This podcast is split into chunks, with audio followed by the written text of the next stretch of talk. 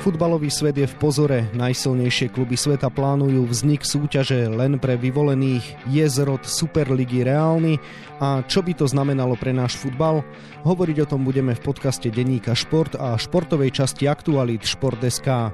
Príjemné počúvanie vám želá Vladimír Pančík. Mohli by sme to nazvať vojnou o zdroje, alebo ak chcete súbojom malých proti veľkým. Na prvom mieste sú samozrejme vždy peniaze. Či je vznik Superligy téma dňa sa budem rozprávať s kolegom z denníka Šport Mojmírom Staškom. Mojo želám pekný deň. Pozdravím ťa Vlado aj našich poslucháčov. Na úvod na teba jednoduchá otázka, kedy sa prvýkrát objavili správy o novej súťaži, ktorá by mohla teda nahradiť Ligu majstrov. Tak povedzme, že je to otázka nejakého posledného desaťročia, možno by sme to mohli zadatovať niekde medzi roky 2013-2015, keď sa takéto informácie začali objavať prvýkrát ešte vo veľmi také stručnej podobe a tak intenzívnejšie by som povedal, že je to otázka posledných dvoch, troch rokov, ale najmä teda posledných mesiacov. Spomenul si posledné mesiace, tak prečo futbalový svet výrazne spozornil práve teraz? Pretože bolo to myslím, že 27. oktobra, keď Josep Maria Bartomeu, ktorý na druhý deň odstúpil, tak ešte z pozície prezidenta FC Barcelony vyhlásil, že vedenie klubu súhlasí so vstupom Barcelony do projektu Superligy a že teda sa aj jeho nástupcovia tomuto projektu majú vážne venovať. Vlastne bolo to doteraz jediné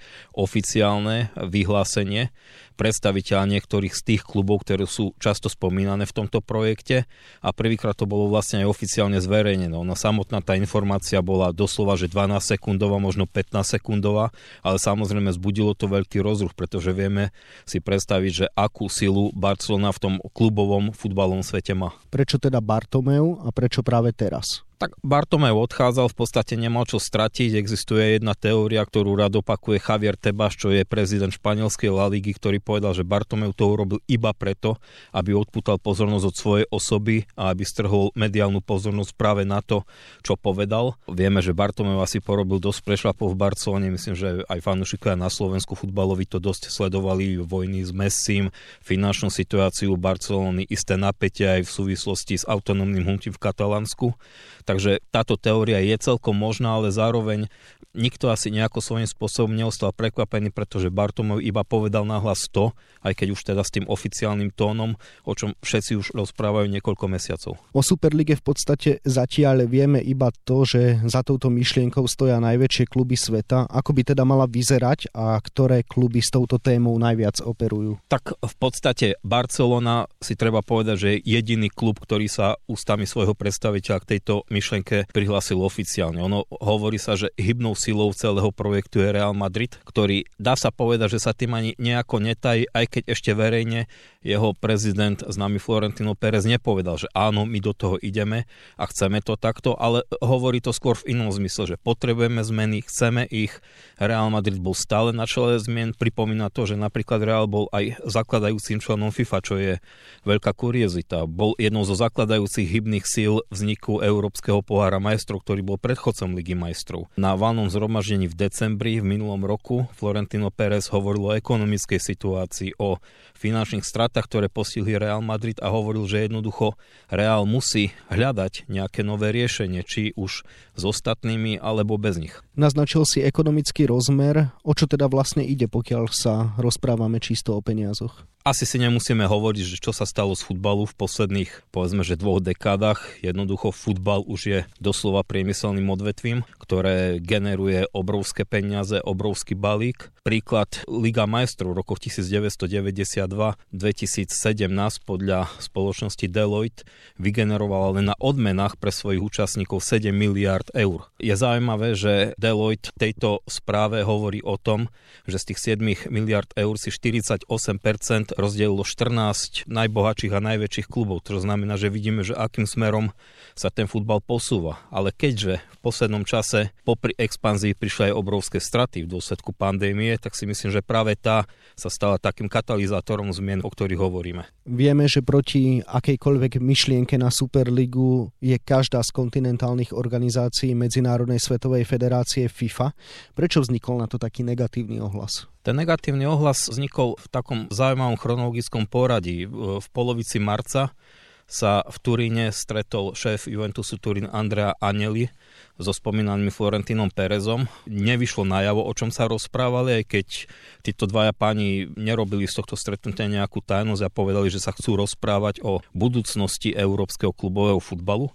A je zaujímavé, že hneď na druhý deň vyšlo komunike, ktoré bolo podpísané FIFou a ďalšími kontinentálnymi federáciami, medzi nimi zásadnou UEFou, pretože si treba povedať, že všetky veci, o ktorých rozprávame, sa dejú na starom kontinente. Táto záležitosť sa netýka japonských klubov, čínskych klubov, amerických, mexických, argentínskych. Týka sa Anglicka, Španielska, Portugalska, Talianska, Nemecka, Francúzska a poťažmo ďalších krajín, v menšej mierke ako Holandska v prípade Ajaxu, Škótska v prípade Celticu. A UEFA a FIFA vyšli teda s takou iniciatívou, ktorá hovorí a ktorá už je vyloženie, by som povedal, že radikálna a hovorí o tom, že fajn, ak vznikne nejaký projekt, ktorý sa bude nazývať Superliga, to je jedno ako, tak tie kluby a tí hráči, ktorí tam budú, budú sankcionovaní. A to dokonca v takej forme, že nebudú môcť nastúpiť na majstrovstvách sveta, majstrovstvách Európy a ďalších, teda kontinentálnych šampionátoch, aj keď hovorím, že v prípade asi CONCACAFu severoamerického je to pase. Hej. Bavíme sa o majstrovstvách Európy, o majstrovstvách sveta. Kto najmä vníma vznik takejto súťaže s obrovským dešpektom, okrem teda vrcholných organizácií, inak povedané, kto by na to výrazne doplatil? Tak ja si myslím, že tých antifanúšikov je veľmi veľa. Spomínal som kontinentálne federácie UEFu, FIFU, Ďalej si treba povedať, že sú to aj samotné veľké ligy. To, čo bolo niekedy Big Four a teraz o tom hovoríme ako o Big Five, to znamená, že Premier League série a La Liga, francúzska La Liga, Bundesliga. To znamená, že veľké ligy, ktoré samozrejme nevedia, čo by ich čakalo v prípade toho, že by naozaj niečo také ako Superliga vznikla a ich vlastne najvýraznejšie značky by sa neocitli. Hej. My vlastne nevieme, pretože v podstate stále sa bavíme o nejakom chimerickom projekte, o niečom nehmatateľnom, o niečom hypotetickom a v podstate nevieme, že či Real s Barcelonou by mali plán vystúpiť z La Ligy a venovať sa len Superlige, alebo byť aj v La Lige a ťažiť aj zo Superligy, pretože O to samozrejme ide, ide o ten obrovský ekonomický koláč, ktorá by ona mohla priniesť. Svet trápi pandemická situácia. Malo to značný vplyv na eskaláciu tejto témy? Tak určite áno. Na tom decembrom valnom zhromaždení Realu Madrid padli napríklad takéto konkrétne čísla, o ktorých hovoril Florentino Pérez. Real Madrid mal plánované výnosy vo výške 170-180 miliónov eur len zo štadiónu. Bavíme sa o vstupenkách, o predajoch šálov, o predajoch suvenírov, možno že o prehliadkach štadiónov. V sezóne 2019-2020 Real pokryl tieto výnosy vo výške 120 miliónov. To znamená, že prišiel o nejakých 50-60 miliónov, čo sa vlastne odrazilo to, že tá sezóna pre divákov vlastne skončila niekedy na prelome možno že februára, marca, pokiaľ si dobre pamätám. Keď sa bavíme o sezóne 2020-2021, tak je tu vlastne čistá strata tých 170-180 miliónov eur. Len keď to spočítame na týchto dvoch kalendárnych obdobiach, tak vidíme, že Real stratil zhruba okolo nejakých 220-230 miliónov eur a vlastne tieto cifry je potrebné niekde zobrať. Zároveň tým, že Real je takou hybnou silou, tak si treba povedať jednu vec. Španielské kluby, ako je Real a Barcelona, nie sú až tak viazané na televízne práva ako anglické kluby napríklad. V prípade Reálu výnosy z televíznych práv pokrývajú nejakých 25%, takže tie straty sú inde a jednoducho kluby ich potrebujú naháňať. Spomenul si, že proti myšlienke Superligy je FIFA, takisto nie sú za ani špičkové európske súťaže. Čo bude nasledovať? Vyzerá to tak, že futbalový svet pripraví pre najlepšie kluby akúsi protiponuku? Tak tá protiponuka, ako hovoríš, už bola vlastne zverejnená zo strany UEFA. Je to vlastne ponuka nového modelu Ligy majstrov, ktorý momentálne je medializovaný. Liga majstrov by mala zmeniť svoju tvár, ale predovšetkým by mala vygenerovať ešte väčší balík peňazí. Skús teda priblížiť, ako by mala teda Liga majstrov vyzerať a v čom by to malo teda predstavovať prínos pre európske kluby okrem tých peňazí? Tak asi najzákladnejším motivom je rozšírenie počtu účastníkov z 32 na 36. To samozrejme priniesie väčší počet zápasov. Ten model by mal byť zaujímavý v tom, že účastníci by boli v jednej tabuľke. Každý by mal garantovaných 10 zápasov v skupine, pričom hralo by sa švajčiarským modelom, čo je model, ktorý poznajú skôr šachisti, kde vlastne sa generuje podľa istého systému. Nechcem teraz obťažovať tými tabuľkami a rovnicami a nerovnicami, ktoré na to vplývajú. V princípe by sa to dalo skratiť asi takto, že prvý nastupuje proti 12., druhý proti 9., tretí proti 18., odohrá sa prvé kolo, opäť sa generuje niečo nové a hrá sa ďalej. Výsledkom by malo byť to, že tí najlepší budú hrať proti sebe. To znamená, že sa stretáva Real s Juventusom, s Liverpoolom a tak ďalej. Tí, ktorí sa ocitnú niekde na spodku, budú mať smolu, aj keď teda ten systém by mal hovoriť ďalej to, že prestupujú ďalej do Európskej ligy. Tými z 1. až 8. miesta majú garantovanú účasť play-off, tými z 9. až 24.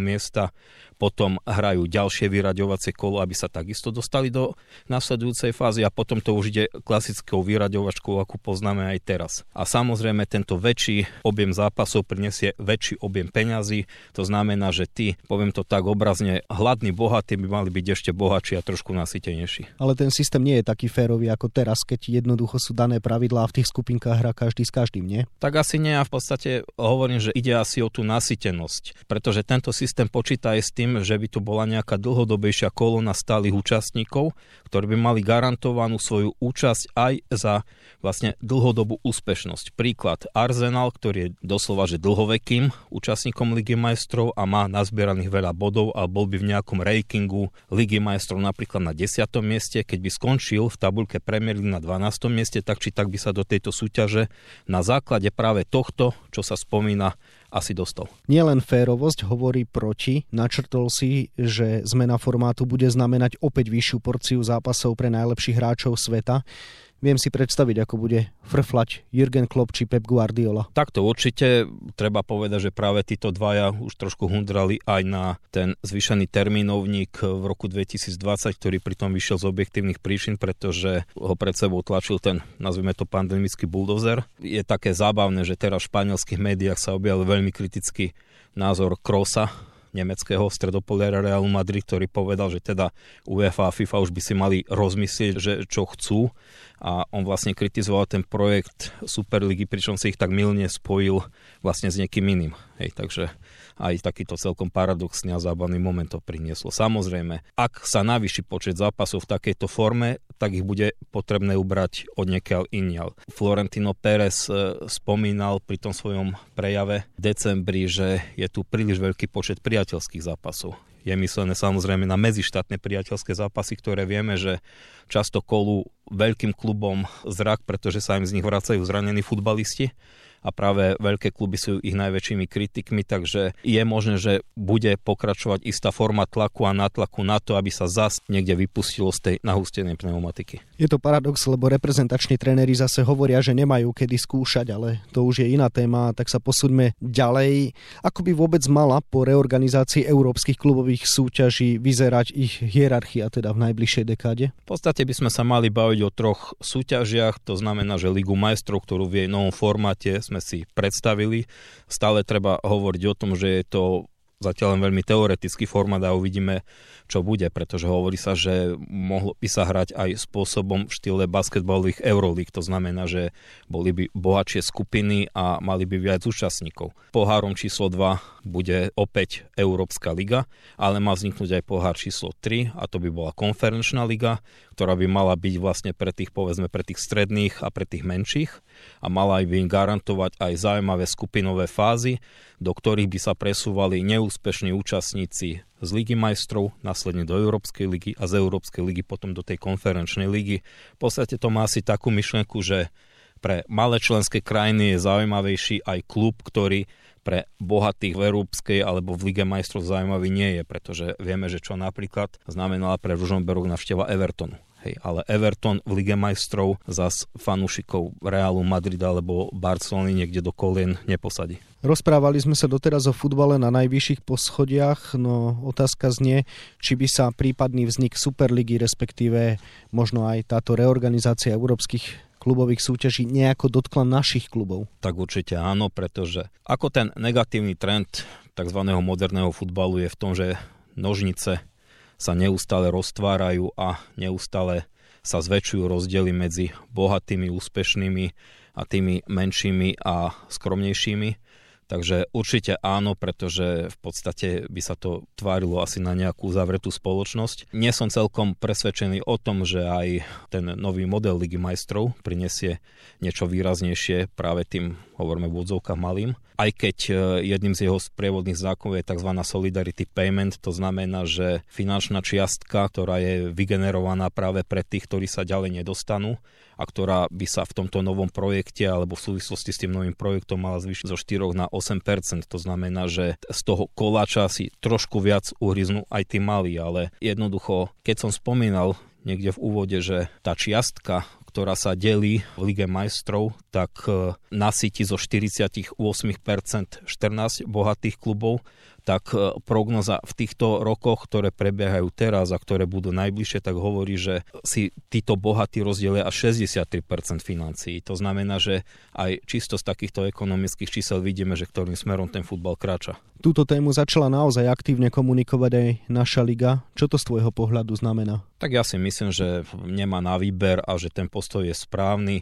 Naša liga je súčasťou Európskeho združenia líg a v podstate jej predstavitelia sa prezentovali v médiách so svojimi výstupmi a povedali, že kde je naše miesto a v podstate neostáva nám nič iné, alebo tejto našej ligovej súťaži, ako bojovať spolu s Maďarskou, Chorvátskou, Srbskou a ďalšími ligami o to, aby jednoducho sme sa neocitli niekde na periférii európskeho futbalu, ktorý v podstate by mohol mať negatívne dopady. Argumenty o tom, že aj najlepší hráči sveta vyrástli v malých kluboch a že aj tie si zaslúžia vyššie peniaze z príjmov z marketingových práv, sú teda podľa teba na mieste zo strany našej súťaže? Tak samozrejme, že áno, k tomu si asi nič netreba hovoriť, tak ako aj slovenský futbal je vystavaný na nejakých poschodiach a niekde e, na spodku tej pyramídy sú dedinské kluby, potom sú kluby z okresných miest a potom sú nejaké tradičnejšie značky, tak, tak je to aj vo svete. Takže jednoducho áno, je to veľmi jednoduché. Keď budú strádať tí dole, tak si myslím, že sa to prejaví aj na tých vyšších poschodiach. Na záver nejaká tá prognóza samozrejme. Dá sa z tvojho pohľadu dnes vôbec odhadnúť nejaký scenár? Očakávaš eskaláciu konfliktu alebo dohodu zúčastnených strán? Ja si myslím, že v podstate je to také oťukávanie bez nejakých zatiaľ konkrétnejších výpovedí, pretože sme spomínali, že jediný, kto zatiaľ nahlas niečo povedal, bol Bartomeu a teda predstaviteľ FC Barcelona. V podstate myslím si, že aj pre tie veľkokluby je to v podstate dosť celkom riskantný podnik, pretože potrebuje obrovskú finančnú a masívnu podporu. Ono sa síce hovorí o nejakých amerických konzorciách ako GPP Morgan a CVC, ale jednoducho myslím si, že ten odhadovaný balík 6 miliard vstupného kapitálu a nejakých 20 miliard na úvodné 3 roky je v podstate dosť nerealistický. Je tam množstvo ďalších záležitostí, odkiaľ by ten projekt zobral rozhodcov, kde by sa hralo, ako by sa začali správať sponzory, ktorí momentálne dávajú obrovské financie do Ligy majstrov, do týchto podnikov a ako by sa zachovali práve v prípade, keď by vzniklo niečo také. Neostali by bokom, komu by vlastne boli verní. Ďalšou otázkou je, že či by si aj tí, ktorí by boli v pozadí tohto projektu, trúfali ísť do nejakej vojny s FIFou a s UEFou, pretože to by mohlo byť niečo, na čo by mohli doplatiť obe strany, ale pravdepodobne si myslím, že by na to doplatili práve tie, nazveme to teoreticky zatiaľ superligové kluby. Hej. Takže aj preto si myslím, že tá myšlienka bude nejakým spôsobom ďalej tlieť, ale nedôjde ku nej. Zacitujem teraz Javiera Tebasa, ktorý povedal napríklad takú vetu, že prečo by anglické kluby mali do niečoho takého ísť, tie momentálne práve vďaka najlepším a najbohatším balíkom za televízne práva sú maximálne nasytení od od vrchného až po toho úplne najspodnejšieho. Takže ja si myslím, že v najbližšej dekáde niečoho takého ako projekt Superligy sa nedočkáme. Myslím si, že sem tam niekto vystrčí rožky. Myslím si, že môže dojsť aj ku takej situácii, že keď sa UEFA s FIFA začali vyhrážať, že tí hráči, ktorí budú v projekte Superligy by nehrali na majstrovstva sveta, tak sa môže stať aj niečo také v prípade nejakého kontroverznejšieho majiteľa, že príde nejaký klub a povie, my nepustíme hráčov na majstrovstva sveta, na majstrovstva Európy, alebo treba na futbalový turnaj olympijských hier a v podstate vyskúšajú svojím spôsobom ostražitosť tých kontinentálnych federácií, národných zväzov a aj FIFA. Takže skôr očakávam, že bude také vystrkávanie rožkov, uvidí sa, čo prinesie ten nový projekt Ligy majstrov, aj keď evidentne ide zasytiť tých sítich ešte viac. Takže v najbližšej dekade neočakávam nejakú obrovskú zmenu. Toľko môj kolega z denníka Šport, môj Mír Staško. Mojo želám ešte pekný deň. Ďakujem pekne aj všetkým poslucháčom. Viac informácií zo sveta športu si môžete prečítať na webe Športdeska a takisto v denníku Šport, v ktorom dnes nájdete aj tieto témy. Lyžiarka Petra Vlhová obhájila striebro na majstrovstvách sveta v Taliansku v alpskej kombinácii. Slovenskú reprezentantku prevýšila len fenomenálna američanka Mikaela Šifrinová. V drese Trenčína skóroval pri svojom debute 17-ročný krídelník Lukas Demitra, talentovaný futbalista a syn zosnulého hokejového reprezentanta predviedol perfektný výkon, ktorý neunikol pozornosti športovej verejnosti. Jarné boje Ligy majstrov štartujú dvoma šlágrami. Barcelona hostí Paris Saint-Germain, Lipsko si zmeria sily s Liverpoolom. Na 28 stranách je toho samozrejme oveľa viac. Scenár dnešného podcastu sme naplnili a zostáva nám sa už iba rozlúčiť. Ešte pekný deň želá od mikrofónu Vladimír Pančík.